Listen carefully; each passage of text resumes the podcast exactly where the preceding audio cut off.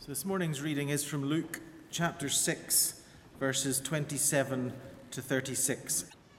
But to you who are listening, I say, love your enemies, do good to those who hate you, bless those who curse you, pray for those who ill treat you.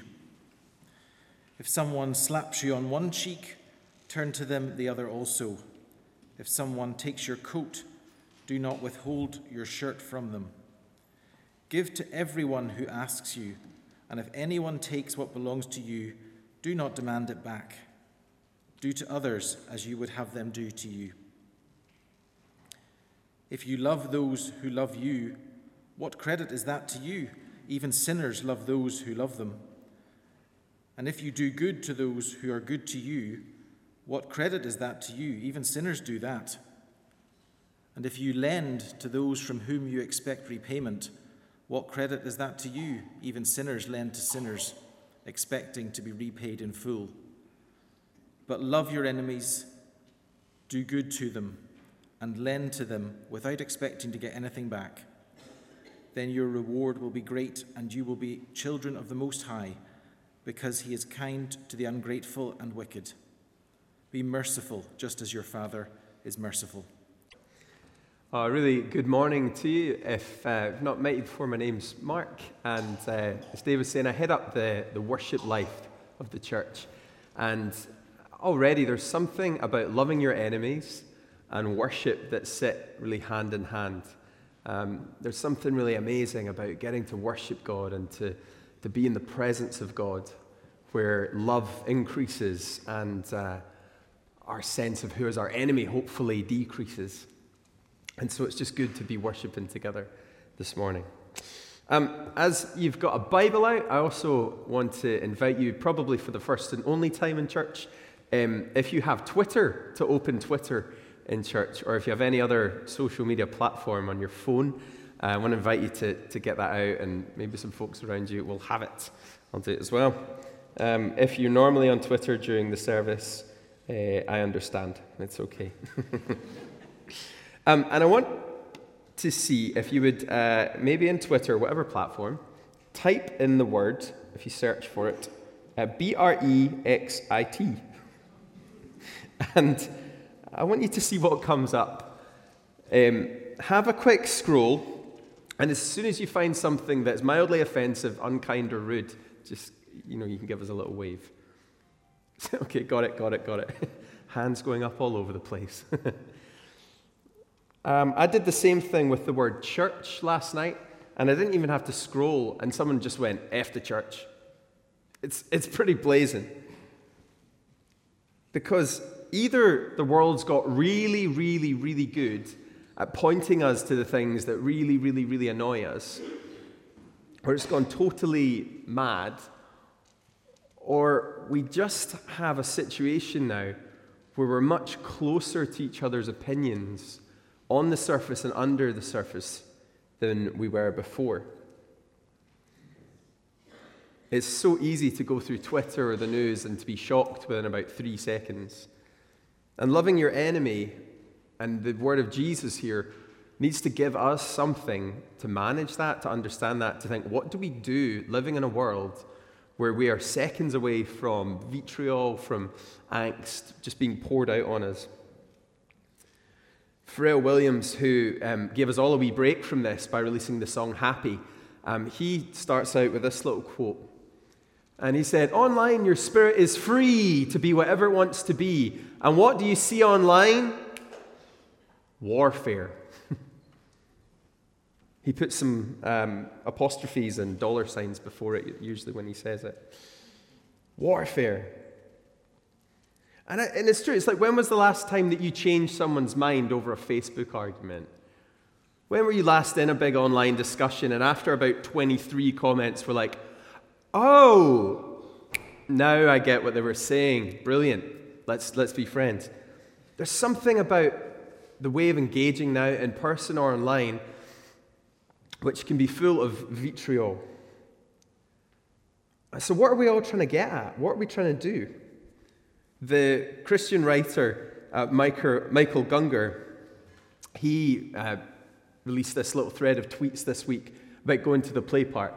He says, A few weeks ago, Elisa Gungor and I, as his wife, were at the park with our daughter Lou. At one point, Lou pushed another kid on the playground. Lisa and I both ran up and apologized to the kid and the mom of the other kid. The mom looked down at Lou and asked, Do you want to play with her? Thread continues. To our surprise, Lou nodded her head, yes. Lou said sorry, and the two kids began to play together. Lisa and I looked at each other, dumbfounded by whatever black magic this Lou whisperer was operating with. He continues. She saw our faces and smiled. I work in law, and I've seen that that's the kind of thing people do sometimes when they want to connect but don't know how. And he finishes. Here we are all on social media, yelling at each other, subtweeting, insulting, and rolling our eyes at each other. And I wonder if under it all, we just want to connect, to be seen, to be loved. Well, you are. Uh, Michael Gungor, over the last few years, has been exploring his beliefs, his theology, his understanding um, on Twitter. And he's received some uh, phenomenally upsetting and unsettling comments from Christians challenging his exploration, his ideas. And there's something that he's tapping into which says maybe when people don't quite get it, we lash out in anger Maybe anger and intimacy are, are a lot closer than we think. That when we're not sure how to get intimacy, anger becomes a way of lashing out, of reaching out desperately. I wonder if that's what's starting to go on, and that this is what Jesus is inviting us to test out and to challenge. So, Jesus is taking us on a journey of love your enemies. And over the course of, of the next 20 minutes or so, what we're hoping is that we understand what is love, who is my enemy. We understand this, this idea of turning the other cheek a little differently. And that we then understand that if we get to be the ones who understand what love is and understand who an enemy might be, and if we get to be the ones that can change how we interact with each other, what do we as the church get to do in a way that starts to give us a space to redeem more of society? We want to see creation redeemed. We want to see people redeemed. We want to see our lives, our thinking, our behavior redeemed. Can we get to do that by understanding what it is to love your enemy? So, love is, is a powerful word. We've explored it recently. All You Need Is Love is, um, is a great song. It's a great idea as well. Um, what is love, though? It's really easy to band it around. And for me, I think I need a few distinctions for love. I need it to be broken down a little clearer. And someone uh, a few years ago helped me get into this. They said, well, love, it's three things broken down to people it's acceptance, being known for who you really are, accepting for just who you are,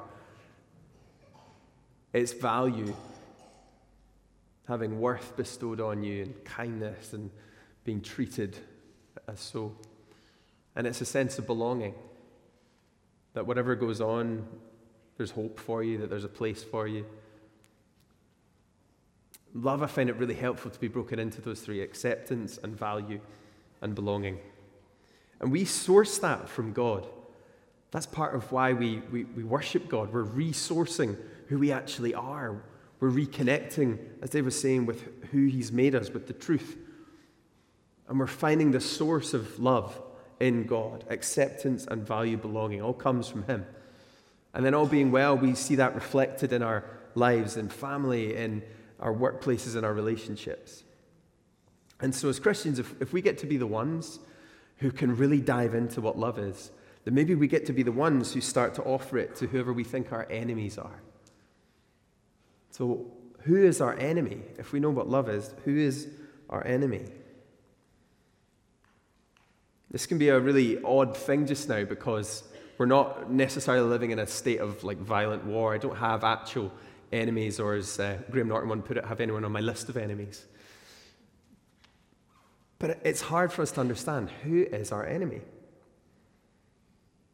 Maybe we're now moving into a time where everyone's so upfront with their beliefs, with their ideas, because everyone's so safe to communicate without threat of violence in a lot of our contexts, that we're more up for challenging this. We're more up for explaining our, our motivations. Marshall Rosenberg writes When we understand the needs that motivate our own and others' behavior, we have no enemies. Other writers in the last 30 years have said behind every behavior is a positive intention. Behind every behavior is a commitment to something. And that's tough for us to hear. Often we'd love to think behind every behavior we don't like is an idiot, or behind every behavior we don't like is someone who's wrong. But is there something in the idea that behind every behavior is a positive intention? Uh, John Grinder and Richard Battler, uh, Bandler, linguists, took it even further. And they, they were talking about this in the context of working with a client or um, partnering with someone. They said a lot of your ability to establish and maintain rapport with your client is your ability to appreciate that what looks and sounds and feels really weird and inappropriate to you is simply a statement about your failure to appreciate the context from which that behavior is generated.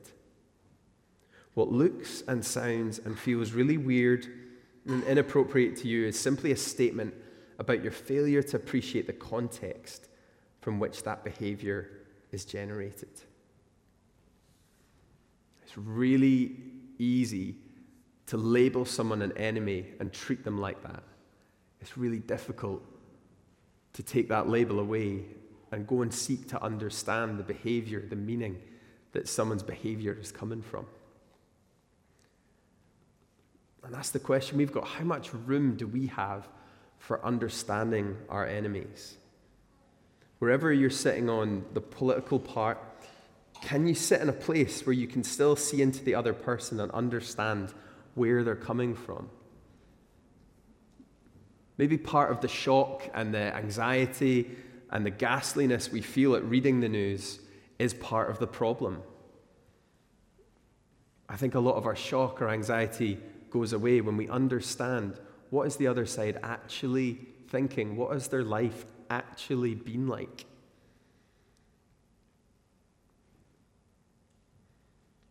And the thing is, if, if we choose to sit on this side of it, if as the church we choose to sit on the side of feeling shocked and feeling like the world's going to hell in a handcart and feeling like it's all gone a bit wild and out of our control, and oh Lord, hopefully you're still on the throne and won't you show us? If we just sit on that side, then who else actually gets to set the conversations for this stuff? If we're not the ones sitting two people down at the table with opposing views and saying, We want to know who you are, we want to know your story, who else gets to do that? We've got a gift here.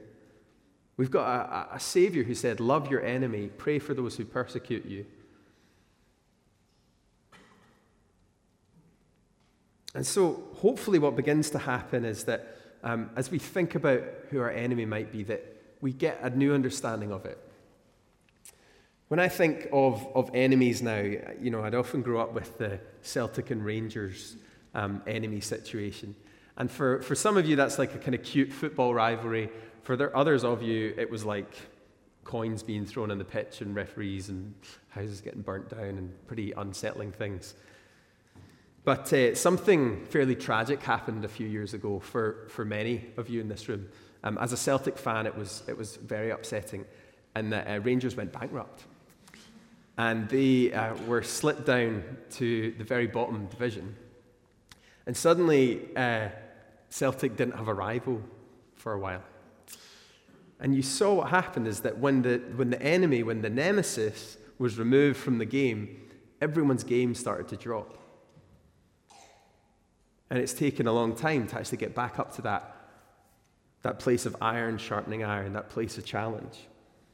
Maybe you'll see it in you know, Microsoft and Apple or in technology companies. There's a sparring off to make each other better. And the hope is this that your enemy simply becomes a friend who is a nemesis that just shows you where you need to get better.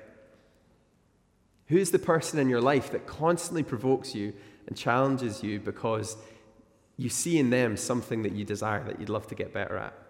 We do this in church all the time, really easy. We could like bag on other churches, or I could be like, oh, that worship leader, you know, they're just, they just have an amazing voice and they sing everything way too high. Hmm, hmm. Actually, I just probably like to have their voice. And we complain about big, big, big churches, probably because we'd like to have that many people knowing Jesus. What is it they do to us that provokes us? So Jesus is helping us think, know what love is, know who your enemy is. How do you turn your enemy into a friend? How does that friend lift up what you're doing? He's changing the way that power works here. He's upsetting us and he's unsettling the whole dynamic of this. He goes on to unpack this do good to those who hate you, bless those who curse you, pray for those who mistreat you. If someone slaps you on one cheek, turn to them the other also. This is the old turn the other cheek phrase. It feels good, it feels humble. Just take one for the team. But there's something that's been going on here that I wonder if we get a different frame on it, it could help us. Uh, Walter Wink, which is a great name for a theologian, explains this passage a little more. And uh, to do it, he actually says, You do need someone up front. So I'm going to throw it open. Maybe Dave or Stephen would like to uh, jump out. Oh, yes, it's Dave again. We did this in the nine, and Dave's cheeks just, just stop being red. So the context here is if someone strikes you on the cheek, turn to them the other cheek, which presumably just means that I get to lump Dave if he is my, my slave or I'm his boss or whatever. I get to lump Dave as many times, and Dave just keeps taking it, keeps taking it. And we think, surely not. Like, surely Jesus is not that much of a, a fool to say that. So, what is the context Jesus is speaking into? So if we're in a context where Dave, if I'm the, the master and Dave is the slave, which would be funny, then the tradition then would be if they were striking a slave, you wouldn't use the left hand because that's the hand you frankly wiped your bum with. And so it would be unclean to strike someone with the left hand. With the right hand, they would use the backhand. And so if I was teaching Dave, out, getting Dave in line, then it would be a, a backhand strike to that cheek. Now, when Jesus says, turn the other cheek, Dave has an option. So if I've struck Dave on this cheek, he turns to me the other cheek. I have two options here. One option is that they engage in a genuine fight. I strike Dave with a closed fist, not a forehand. And at that point, the signal is, you are now my equal, and we can engage in some kind of combat.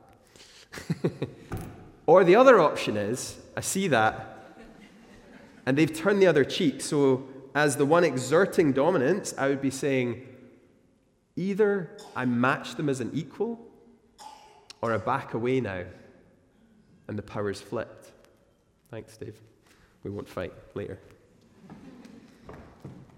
This isn't take a beating, take a beating. This is a powerful way to flip the conversation. That seems a little unsettling to me. So it, it, when it goes on, it makes a little more sense. It says, if someone uh, takes your coat, do not withhold your shirt from them. So you take that literally, and we get a lot of naked Christians running around, causing a lot of weirdness.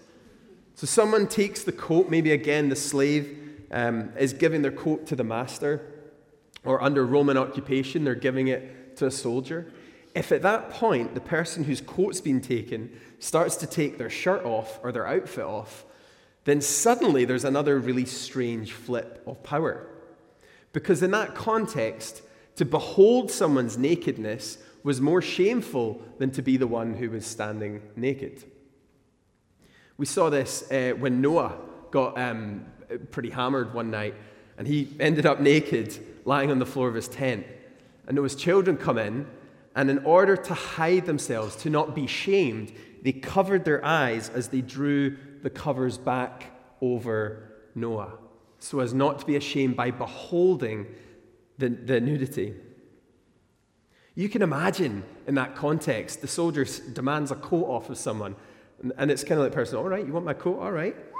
Off it comes. And at that point, whoa, whoa, whoa, stop, stop, stop, stop, keep that on, keep that on. There's a power flip that's happened.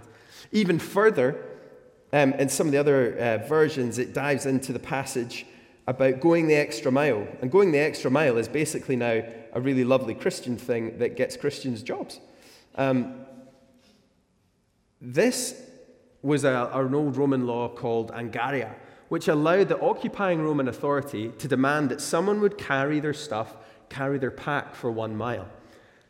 so I might, again, as a Roman in authority, demand that someone, that Stephen carries my bag, and Stephen will carry my bag for that mile. Then at the end, um, they would dump the bag and off it goes. But the moment that Stephen sets foot on that second mile with my bag, I need to stop that from breaking power. Whoa, whoa, whoa, stop, stop, stop, stop, stop, too far, too far, too far. No, you've gone too far. Give me my bag back. And off the Roman goes. Again, it's a subtle, non violent, but deeply powerful flip of power. Turning the other cheek, there's a flip of power there. Giving the cloak, taking the shirt, there's an extra flip of power. Going the extra mile, it's a flip of power.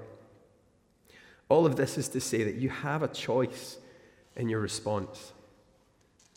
If you've received these scriptures, as I did for years, of be a doormat, just take it. Just be kind, just be nice. That's not the part here.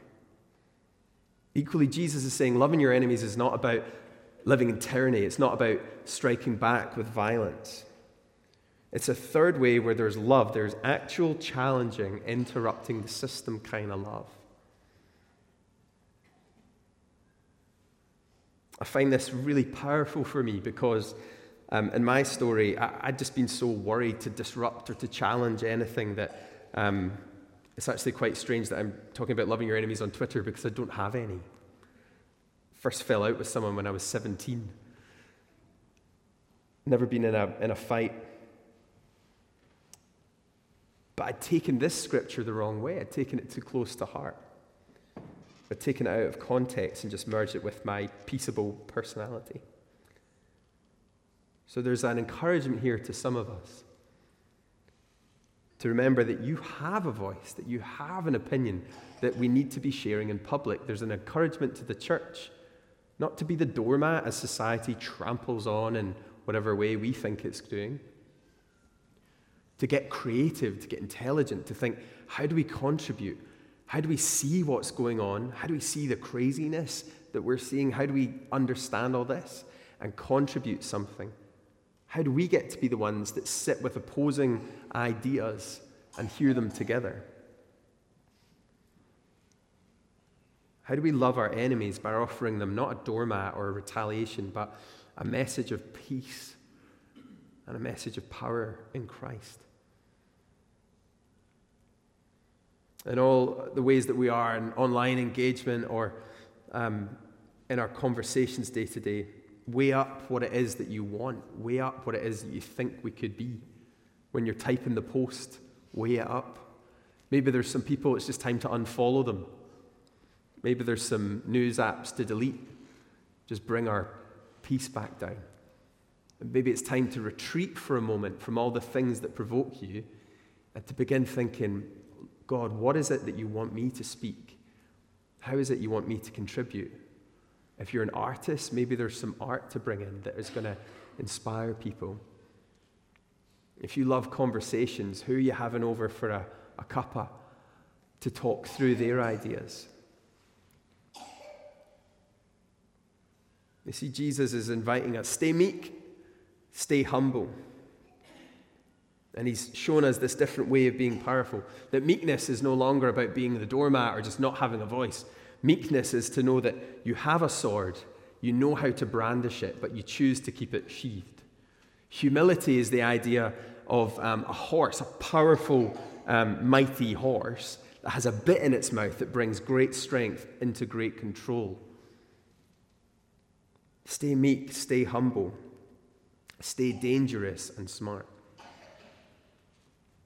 There's something in this that being able to love our enemy often means that we need to deal with what repulses us, deal with what shocks us, by recognizing that we've probably got a load of that in ourselves. Maybe the reason that we get so shocked and disgusted by what we see other people doing is because we realize if we were unchecked, we'd go the exact same way.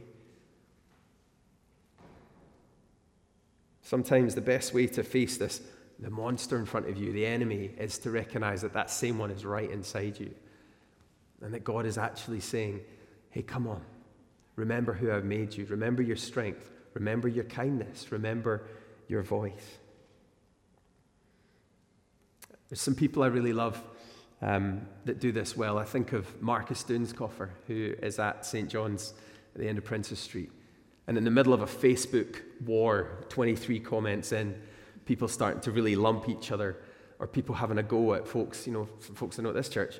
In will come Markus. And you'd expect him to be on the other side of the debate, and then he'll swoop and he'll stand for the person who's being torn to, torn to bits. I saw it this morning. And I always wonder, how does he do that? He seems to take the position of someone on the other side of the conversation and stand with them, for them. He'll create dialogue. He's a, he's a kind soul. How do we get to do that kind of work? It's happening all over the place. Sam Harris, who's a, a leading atheist voice, he was talking about Liam Neeson uh, when recently Liam Neeson had a controversy around uh, an opinion and anger that he had years ago.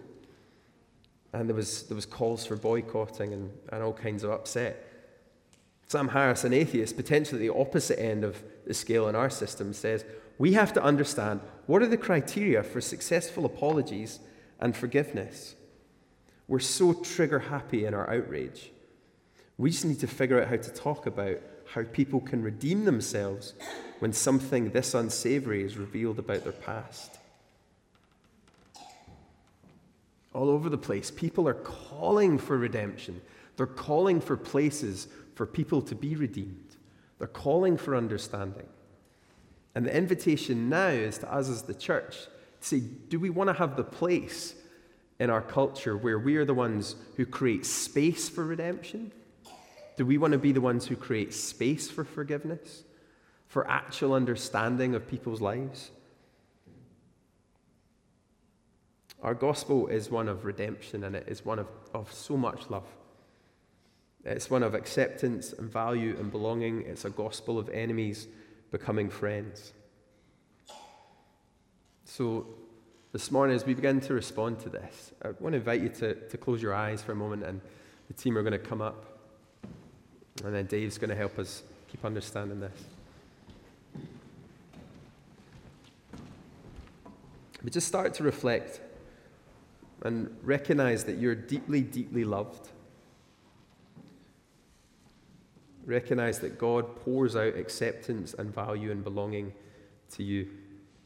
Recognize that the enemies that we fear may have something to offer us as friends.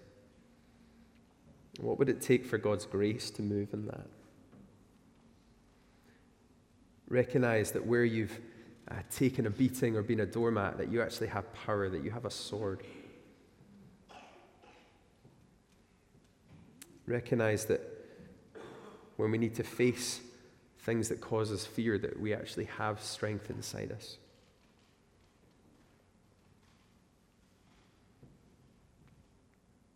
And recognize that God wants to invite us to create spaces for redemption, to sit at coffee tables and have conversations that lead to redemption, to fire up tweets that start conversations that lead to redemption. So we're going to keep on giving ourselves to God, inviting Him to pour out His love and His power and His might in us as we respond.